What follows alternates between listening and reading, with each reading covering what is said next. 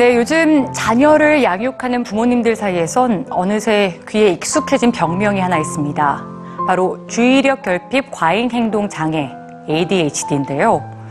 반면에 ADHD를 질병으로 보지 않는 시각도 존재합니다. ADHD를 바라보는 세계의 시선 뉴스지가 전해드립니다.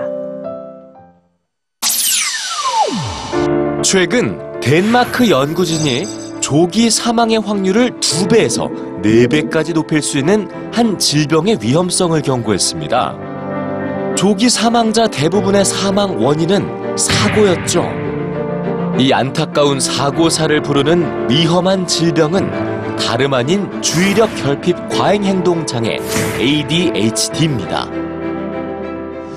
그런데 ADHD라는 질병에는 주목해야 할 격차가 존재합니다.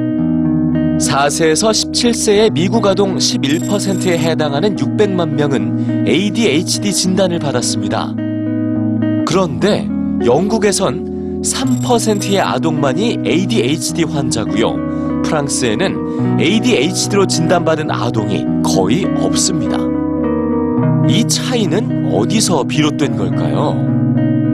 미국에 비해서 ADHD라는 질병의 심각성을 인식하지 못한 탓일까요? 프랑스엔 왜 ADHD 아동이 없을까? 미국의 한 가족 치료사가 던진 질문입니다.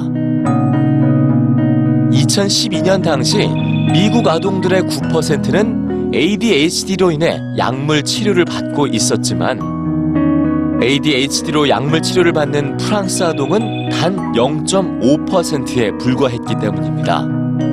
자, 9%와 0.5%. 이 격차는 이상 행동의 원인을 어디에서 찾는가에서부터 시작됩니다.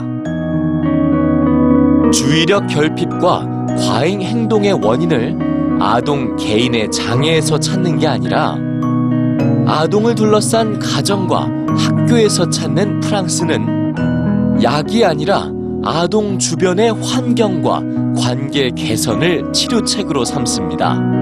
그리고 이를 통해서도 치유되지 않는 0.5%의 아동만이 약물 치료의 대상이 되는 거죠. 주의력 결핍, 그리고 과잉 행동. 정도의 차이는 있지만 모든 아이가 갖고 있는 특성입니다. 사실 아이의 특성을 질병 이름에 담고 있는 ADHD에는 충격적인 역사가 있습니다. ADHD라는 질병의 창시자이자 약물 치료법을 강조했던 아이젠버그 박사. 그는 세상을 떠나기 7개월 전인 2009년 3월 양심 고백을 합니다. ADHD는 꾸며낸 질병의 전형이라는 고백이었죠. 제약회사로부터 펀드를 제공받고 ADHD라는 질병을 만들어냈다는 겁니다. 그의 양심을 괴롭힌 건 약물 치료가 필요치 않은 아이들조차도 너무 쉽게 ADHD 환자로 진단받고 있는 현실이었습니다. 하지만 아이젠버그 박사의 양심 고백이 6년이나 흐른 지금도 ADHD 진단을 받은 아이들의 수는 점점 증가하고 있습니다. 이젠 좀 더 신중하고 관대한 태도로 우리 아이들을 바라봐야 하지 않을까요?